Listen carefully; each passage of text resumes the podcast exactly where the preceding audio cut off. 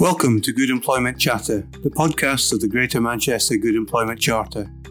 In this season, each and every week we'll be speaking about equality, diversity, and inclusion. We'll be providing key legal updates, getting practical advice from industry experts, and spreading more awareness on the good employment practice that's going to make Greater Manchester fairer, and more inclusive, and with equal opportunity for all. And I'm your host, Ian MacArthur. So let's get on and into the episode.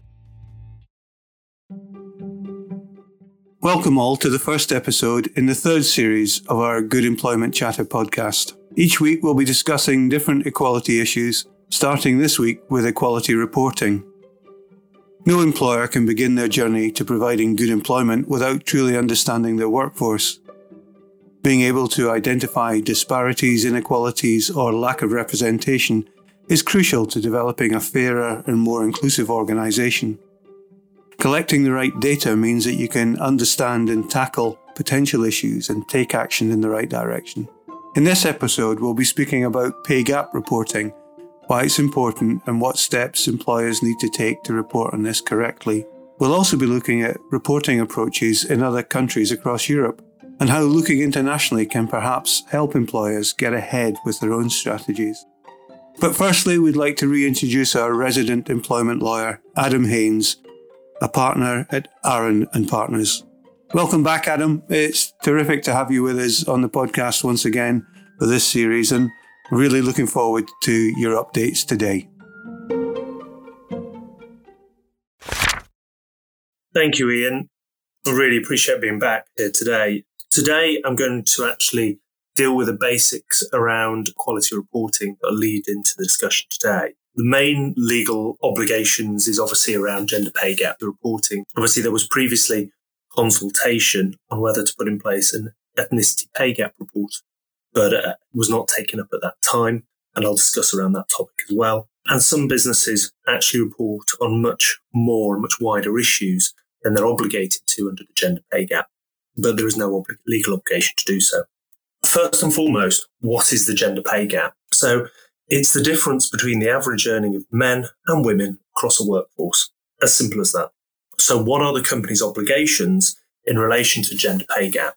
Since 2017, if you're an employer who has a headcount of 250 or more, on a snapshot date, you must publish the mean and the median gender pay gap figures for relevant employees. The mean is the sum of all the values in a list divided by the number of values. So if you have a payroll of 10 million pounds and 250 staff, you divide that 10 million by 250. The median is the midpoint value when all the pay sorted in ascending order. It's perceived that the median is the best representative of the typical differences between the genders and is not distorted by the higher earners.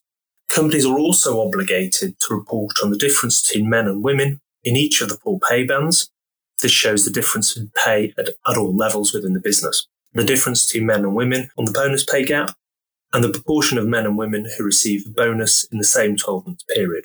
This report then needs to be signed by a senior member of the organisation to confirm the information contained is accurate. We then move on to the wider piece, which is has actually the introduction of the gender pay gap helped it's very difficult to conclude either way on this because there's not a huge amount of reliable data. One side's view is that it's raised the level of women being recruited and promoted into senior roles. It has clearly brought this issue to the forefront and has created greater transparency, in my opinion, and led to certain companies being called to account. If you look at the recent introduction of the gender pay gap bot on Twitter, which was quite a lot of media attention around. It was introduced around International Women's Day. And I'll give a quote from the founder and the reason that she introduced Twitter profile. What it does is it, it calls companies or, or brings up people's gender pay gap figures when they're publicizing tweets or things on social media around equality and diversity. So the founder said, it came from a frustration of seeing companies distribute messages of empowerment, inspiration, and celebration for International Women's Day without actually doing anything to progress gender equality within the organization. So prevent people piggybacking on good PR. However, the critic side of this is that this is only reporting. it doesn't actually do anything to require companies to address the gender pay gap. And even more worrying, a claim in Time magazine stated that it will take 136 years for women and men to reach pay parity. The gap in both public and private sector has actually widened in recent years. One of the big issues around this is actually been the pandemic. The pandemic had a huge impact on the consumer, retail, and hospitality sector, which are very large employers for women. Women were 47% more likely to lose their jobs or to be furloughed.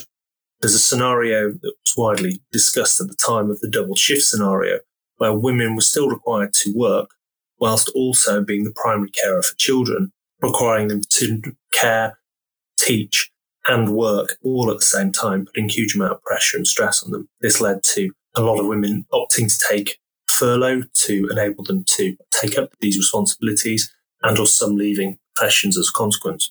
As previously mentioned, the government did a consultation about the proposal of introducing the ethnicity pay gap. They found that ethnic employees earned 5 to 10% less than white British counterparts. However, the feedback when this consultation was discussed was that due to the small proportion of non-British employees in certain sectors, it would mean that data would be largely meaningless as there'd be such a large swing year on year. This is due to staff leavers. So, for example, if you had a senior member of your board that was your only member from an ethnic group who was on a significant salary, then that would obviously swing the figures, and vice versa if it was somebody at a, a, lower level of the workforce. However, this may be something to look at as workforces become more diverse. But again, you're running the same issues as previously discussed is actually this is merely just reporting and does it actually impact and create a more diverse working environment? So what can be done to address these issues and actually how do you actually take this further? Well, the Equality Act does permit positive action where it's put in place to address a disadvantage. This is a topic which I'm going to discuss in a lot more detail in the next episode, but it's something I wanted to flag today. So what companies need to do is review their working practices and understand how they are perceived by women, ethnic employees, and employees with a disability to enable them to accommodate them within the workplace employers can be very blind to the perception and the barriers that certain processes put in place within the workforce. And again, that's going to be talked about in a lot more detail in the next episode. One thing you don't want to do is follow the example of Wunderman Thompson case, where I previously spoke about it in the last series. But in this situation, there was Wunderman Thompson had a, a, terrible gender pay gap report. The senior member of staff made a statement to say, in the World Cup of sucking at gender pay gap numbers, we made the final. And almost immediately off the back of this report, they put in place a conference whereby they stipulated to their UK workforce that they wanted to obliterate its reputation as a Knightsbridge boys club, which was full of straight white men. This, as a consequence, led to a number of grievances being raised by senior single white men saying that they were being discriminated against. And then shortly after that, they started a redundancy process trying to remove a number of senior positions from their organization. In the redundancy pool that was considered, women were removed from that pool and only men were put in the redundancy pool that led to tribunal claims. A judgment stipulated that there was unfair dismissal and sex discrimination as a consequence of the process followed. However, if you actually read the judgment, the tribunal were very positive about what Wunderman Thompson were trying to achieve. The policies they put in place and the place they put in place were trying to reform their work. However, the way they went about changing their workforce overnight was wholly inappropriate, and that's where they fell short. The way this needs to be considered is for gradual, well thought out change and how to actually facilitate employees from a more diverse background final point to say is if you're looking at these sort of issues, a really useful starting point is the How to Improve Board Diversity, a six step guide to good practice written by the Equality and Human Rights Commission, which is a basic step by step guide which explains things to look at, things to be considered, and is a really good starting point. Thank you very much for today.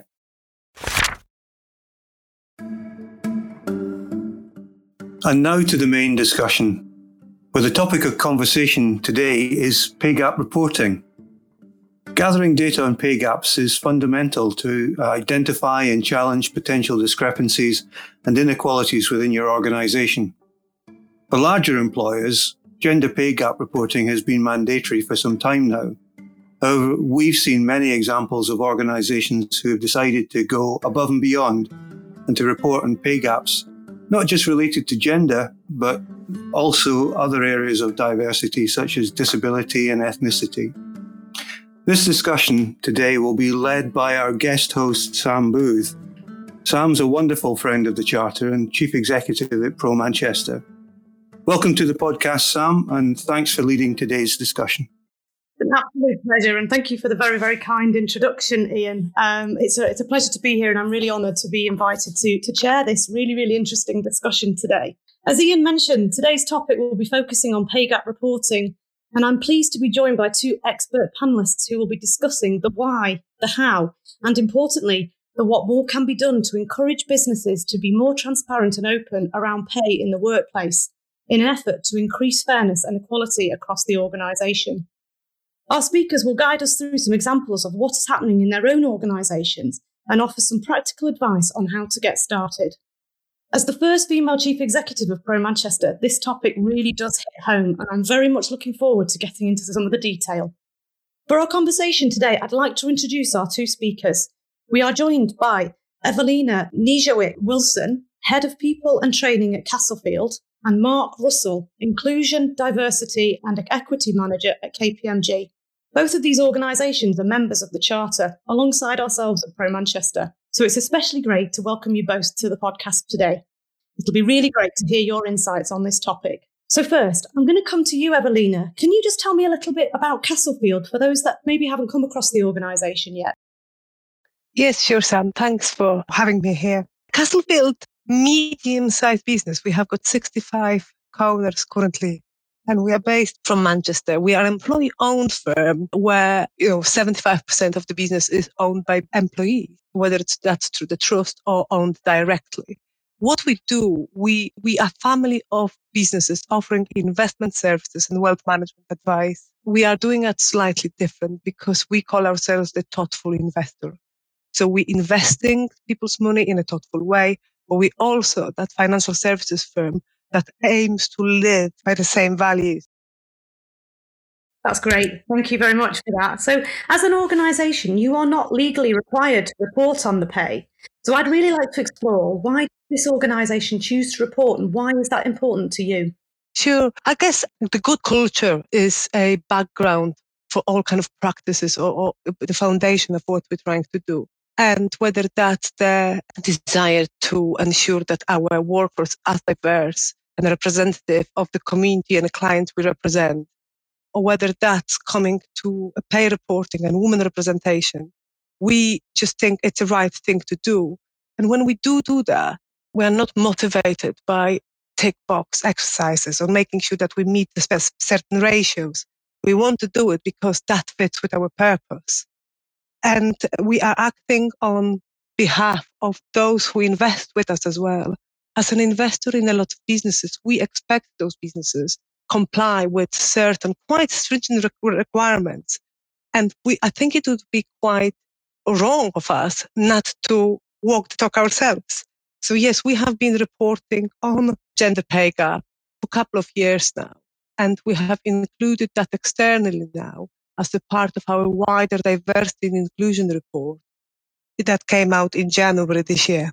So, as an organisation, you're reporting, but also encouraging your your clients and customers to something similar. Uh, so, our clients come to us and invest their money, knowing that that money will be invested in line with the values. So, when we take their values and we go to the businesses we invest in, the companies we invest in, we expect those businesses to show us their diversity um, statistics, to show us what they do to drive the diversity within those businesses. And I think at that point, that would be wrong for businesses to do that, but we wouldn't do it ourselves.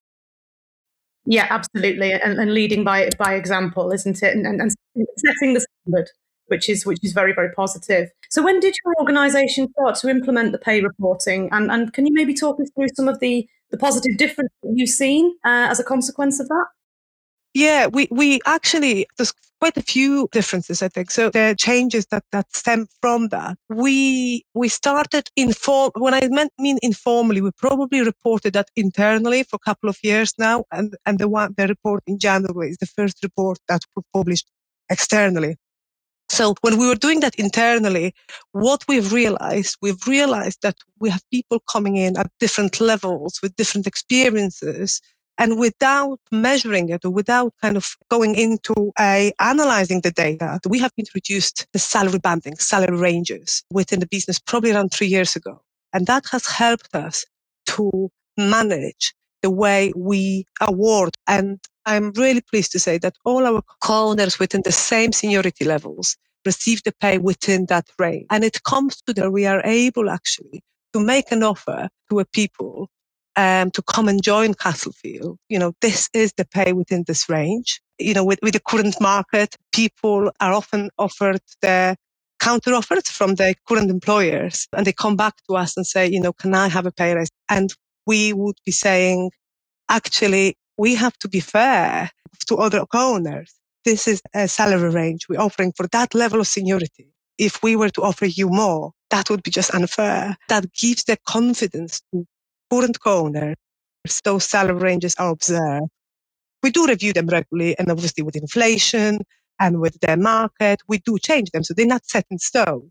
If we review one range, we would apply the same change to all the ranges. And that has really positively impacted on our uh, pay gap. Fantastic. Yes, I can see that, and and I and I guess in, in a world where where um, skills shortages and attracting the right talent is you know renowned uh, to be to be quite difficult. Having that openness and transparency is, is is a real benefit to the organisation for you know attracting the right people to to the organisation. That's right, and I guess another thing that we can see people are coming to us because of what we stand for, because of our values, because of what we represent, because of that notion of, you know, respect and understanding. Uh, and it's all, I think it, these elements are really, really important when you try to build a good culture with a diverse workforce.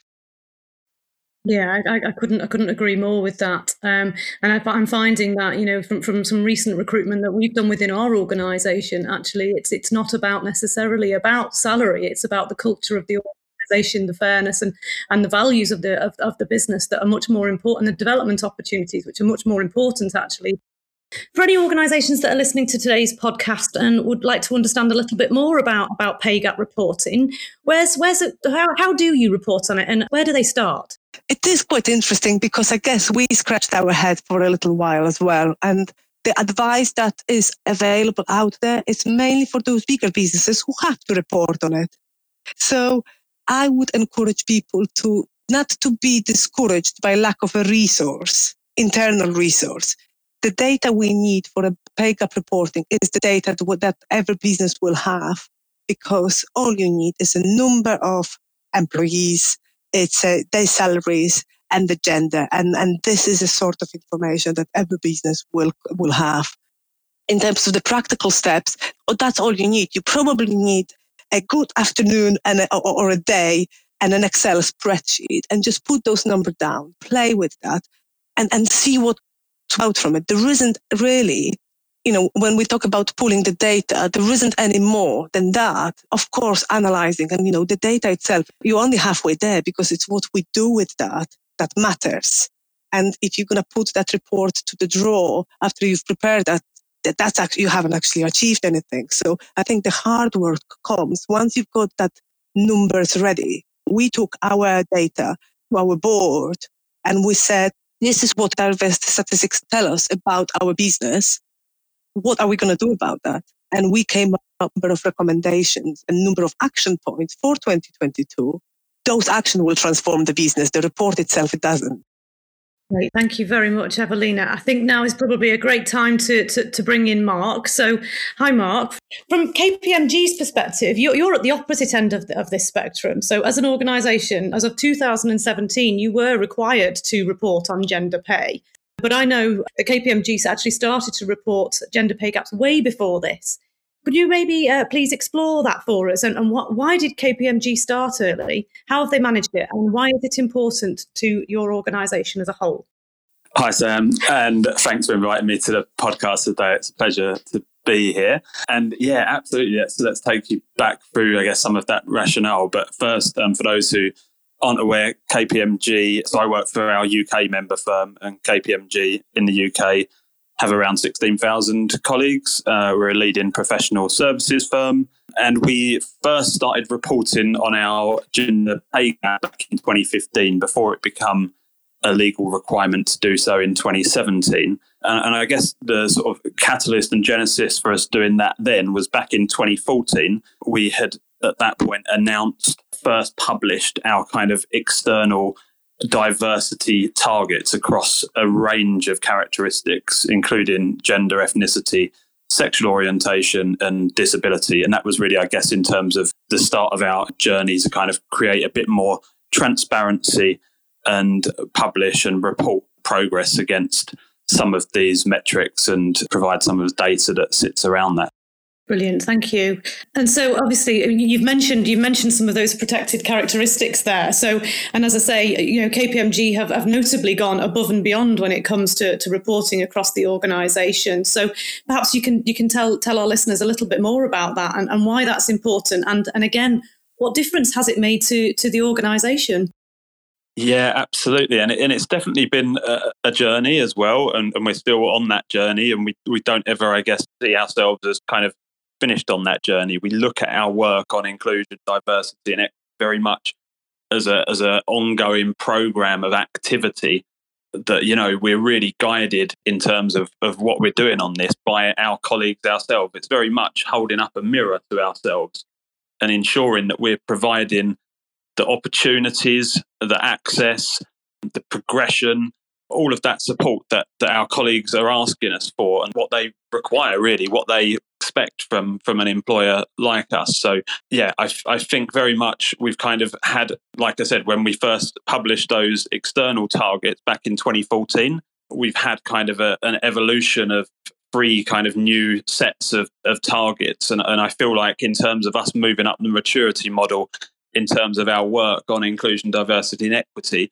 we've kind of moved from us just being looking at that diversity aspect and us kind of reporting against the metrics to kind of more now being at that kind of ensuring that there's real inclusion, that we're taking an equitable approach across all of our processes, policies, and really looking at the the fairness as well across across the organisation, trying to really reflect, I think, what colleagues' lived experiences are like. And like I said, we're we're, we're absolutely not anywhere near finished on that journey and uh, certainly are, are guided and, and, led really by i guess the insight and the feedback that we're getting from our colleagues ourselves you know telling us what their experiences are like. And, and that's really important. And sometimes actually opening up those discussions and having those wider discussions and really asking how people are, are, getting on, how easy it is for them to, to get access and opportunities and progress within the firm. Sometimes widening out those conversations to include absolutely everyone is not always comfortable at first. And actually, sometimes you're you're you'll hear some feedback that isn't comfortable, and you know, and, but it, but it does guide then that approach, and and will help. Well, it certainly helps us to then realise where we need to then focus some of that resource, some of some of the interventions and the programs that we put in place. And like I said, we we certainly try and take a kind of holistic approach in terms of the the targets that we have set, and we've got sort of six focus areas around gender, ethnic minorities, Black heritage specifically, sexual orientation, disability and long term conditions, and also socioeconomic background as well. So we've got kind of a quite a holistic suite of, of focus areas there, which we have like sort of representation targets against. And then across those areas, we also publish our pay gaps across those characteristics as well. So we're kind of trying to create that consistent approach across all of those characteristics. It's interesting, isn't it? Because you know this this is can be quite a huge area, and I think I think sometimes the the paralysis for some businesses might be just about sort of where where to start and at the end of the day it's just about getting on the journey isn't it and you're very open about the fact you've still got a long way to go, but you know, you're, you're on this journey now and you're seeing what kind of a difference it's, it's, it's making and really imp- improving the business as a whole.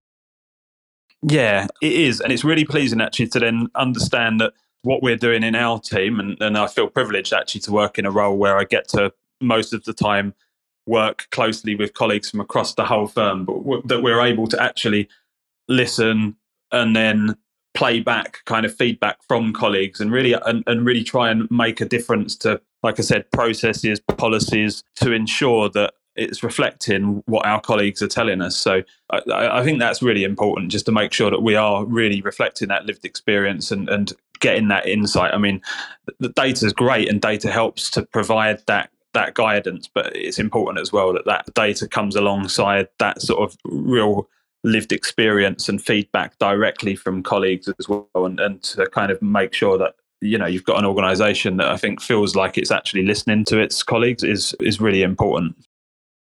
I think that's really especially important, especially after coming out of the, the past two years, really. I think um, one thing that I think businesses are really beginning to understand from a health and well-being perspective, and you've touched on this, is very much understanding about your individual employees. You know, what are their circumstances, their lived experiences, as you, as you say, so that you can adapt and mold a business that, you know, helps to support them as, as, as best as possible and therefore creates a, a really kind of open, open and, you know, great culture within that organization. Yeah, absolutely. And we've got a framework actually at KPMG, which we call our KPMG, and that's very much based on those principles. It, it's really trying to reflect and aspire to what we expect as a as a, a large organization to kind of provide our, our colleagues and it talks around doing work that matters creating a, an organization where people can thrive in the workplace learning for a lifetime being able to come as you are and, and making your mark. So it kind of really is, is a framework around those kind of five key principles. But yeah, we, we absolutely want KPMG to be a place where people can come to work and, and come as they are, but feel, you know, proud to work for an organization as well that, you know, reflects their own lived experience.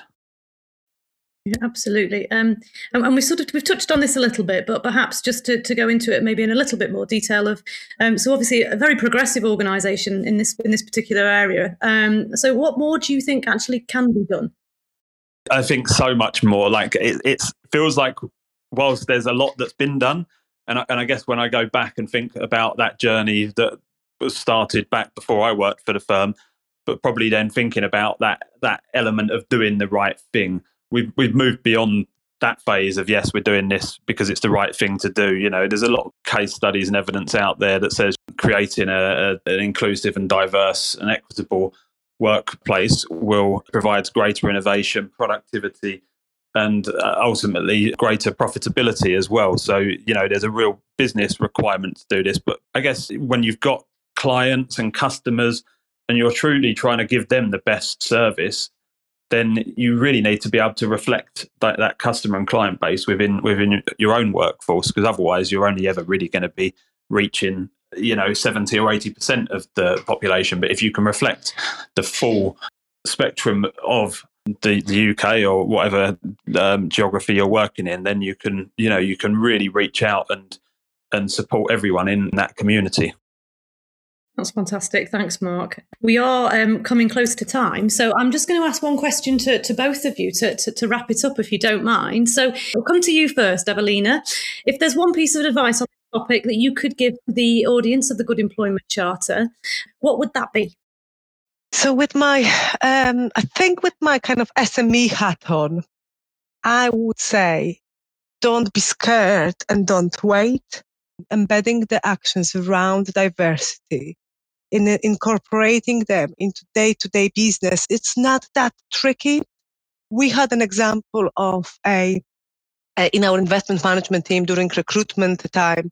We had a, um, a shortlist of the candidates that applied for the role, and that shortlist has been rejected by the hiring manager, one of the kind of partners in the business, saying, "Hold on a second, that shortlist is all male shortlist. We sh- we sh- we can do better than this." And exactly those actions, those kind of wake up points, those ability to raise your voice and kind of call out if something's not right. These are really important bricks that small businesses can start doing without needing to spend a lot of resource, money, or time on embedding that diversity into day-to-day business. Fantastic. Thank you, Evelina. And, and that question as well to you, Mark. One bit of advice I, I would say just do something. Do something. It doesn't need to be huge, it doesn't need to be big, but do something. You know, I talk a lot about allyship in my role and the importance of allyship. And and I think everyone has a responsibility to be an ally on inclusion, diversity, and equity, and can you know can do can do something. So yeah, do do something depending on what size your organization is. You know, it doesn't always have to be something huge, but it could be um, something that's the catalyst to something bigger. So yeah, absolutely do something and you know become an ally on what is a very important topic. Fantastic. Thank you so much to both of our speakers. I think that's a great way to end, to do something. Um, and if you need any more information on this, I know that the um, the, the, the, people at the, the Good Employment Charter would be more than happy to help point you in the right direction. It's with a huge thanks to Evelina and to Mark for their contributions for today's uh, podcast. I hope you've all found it useful. I know I certainly have. And I think, you know, there is only ever positive can come out of pay gap reporting um, and understanding what's happening within your businesses and how you can make some positive change. So, on that note, I thank you all, and it's been great to be part of this podcast.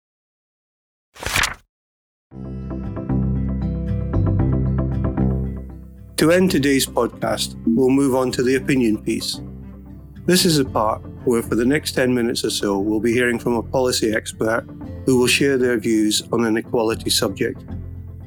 Today, we're absolutely delighted to be joined by Christine Aumayr-Pintar, a Senior Research Manager at the European Foundation for the Improvement of Living and Working Conditions, which is also known as Eurofound. Christine will be providing an international perspective for us, focusing on gender pay gap reporting across the countries of the European Union. Welcome to our podcast, Christine. It's brilliant to have you here with us today. Mm-hmm. Yeah, thank you so much for the invitation. I'm thrilled to speak about that subject. Christine, uh, an, an, international perspective is a great way for employers in the UK to look beyond what is perhaps legally required and also to seek inspiration from good practice elsewhere. And could you tell us a little bit about your work at Eurofound, particularly around gender pay gap reporting, and perhaps share some insights on where Greater Manchester employers should be looking if they want to learn from the best practice in Europe?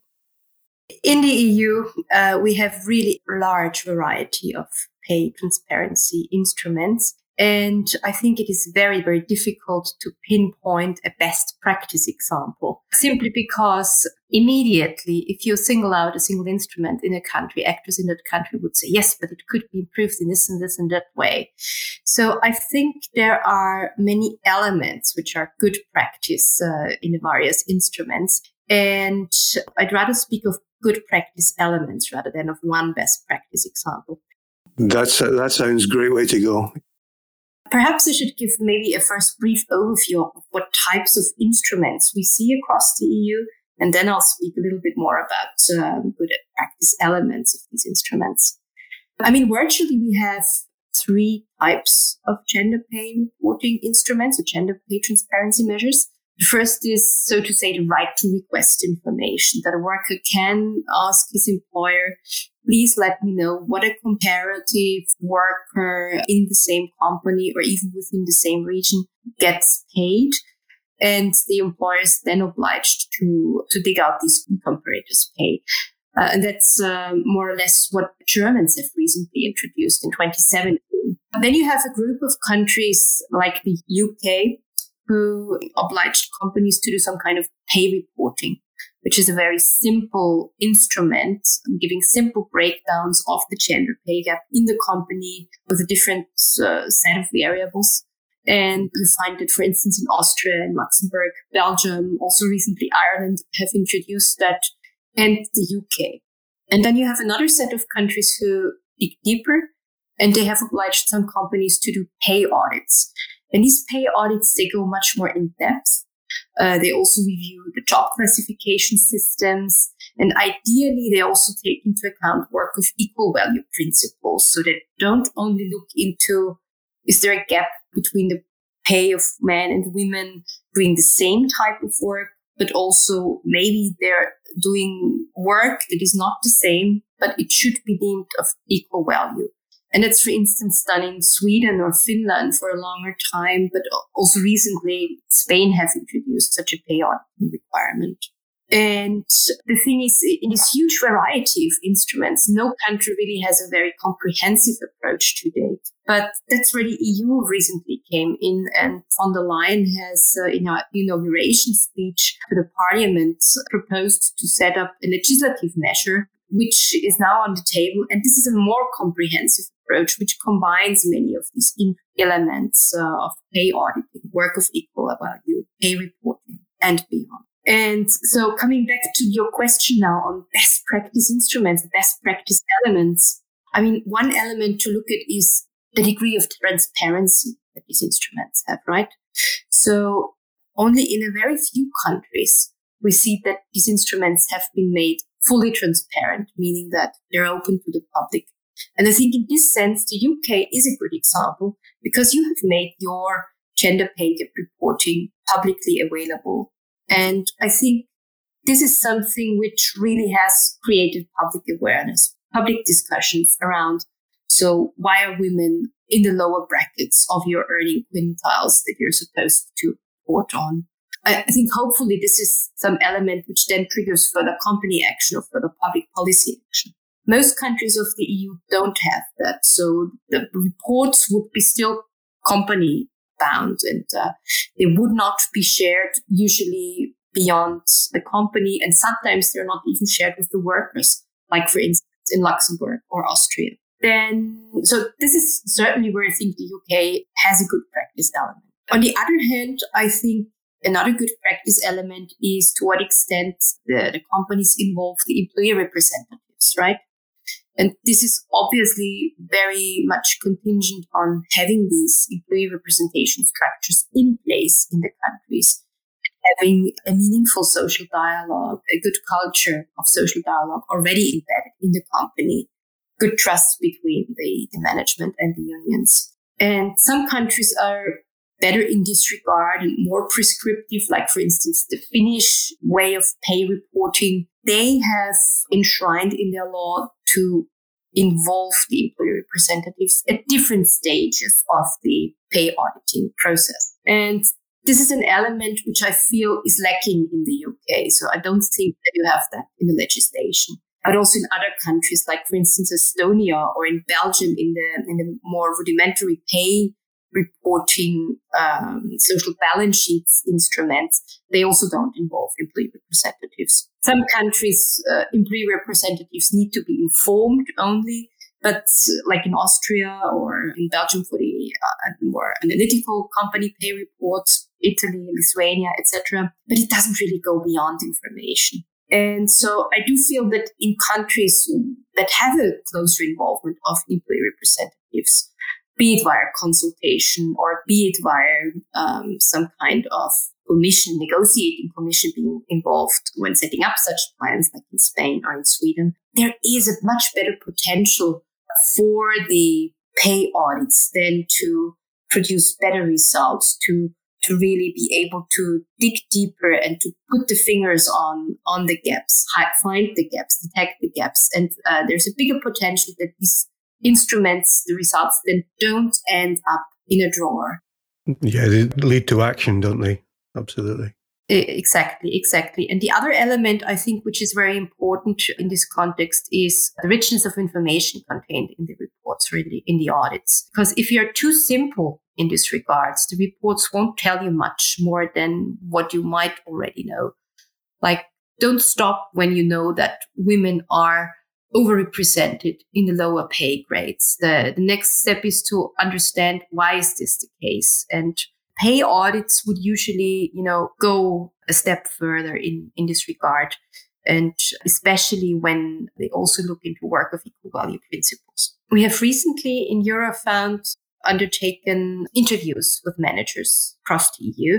And we wanted to learn more about what do they find or how, how beneficial do they find these instruments, the pay reports and the audits notably. And it's striking to see that the managers and the employee representatives alike both feel that the pay audits, the richer types of reports, they are much more beneficial than when you just have these simple breakdowns of wage statistics. And Christine, are, are those reports um, that you, you speak about, are they published on your website?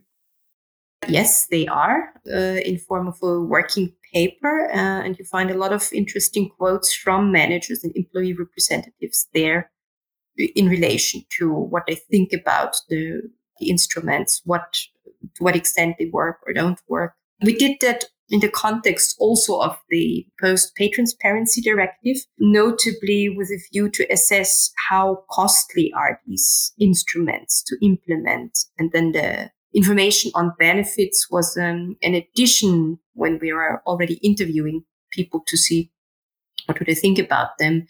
And ultimately, I think a big finding of this research is that overall, it's really not so much about costs. Uh, I mean, quotes can be reduced at a re- relatively low cost for companies.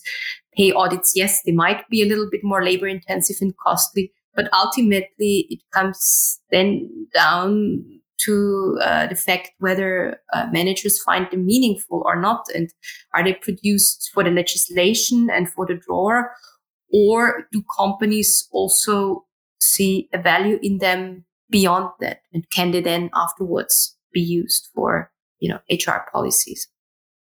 Christine, that, that's been a fascinating overview. The Pay Transparency Directive, obviously, we're not as close to the EU as we used to be. And it would be interesting to know what the timescale for the implementation of that directive, how it's moving through the EU institutions. So at this stage, my understanding is that the proposal is, that the Commission has issued some time ago, last year, I believe, is currently in the negotiation phase between the European Parliament and the European Council. They both have set their positions on the proposal, and I don't uh, have exact insights into when these negotiations, you know, are uh, going to be finalized. But I would assume that it won't take very long anymore. And if they are finalized and if the parties come to an agreement, then the transposition phase into national law is set to be two years in the proposal, I believe which means then after two years, uh, member states would have to come up with new legislation. Christine, that's been fascinating insight uh, to a, a, perspective that we don't often bring to the podcast. So it's wonderful to have that broad view across Europe. And I recommend to our listeners that they visit your website, Eurofound. I think it's eurofound.eu. Is that correct? www.eurofoundeuropa.eu. That's the one and we'll we'll certainly post that after the uh, the podcast. There's lots of information on the website that will help our employers across Greater Manchester. Christine, thank you so much for contributing to the podcast today. It's been great to have you um, with us. You're welcome. Thanks for joining us this week on Good Employment Chatter. Make sure you follow us on Twitter and LinkedIn for all the latest updates. Subscribe to stay tuned to our episodes, and if you found this one valuable, please leave us a review and recommend it to others. The Good Employment Charter is available to support organisations across Greater Manchester. Please get in touch for more information. We'll be posting new episodes every week, so make sure you tune in next time.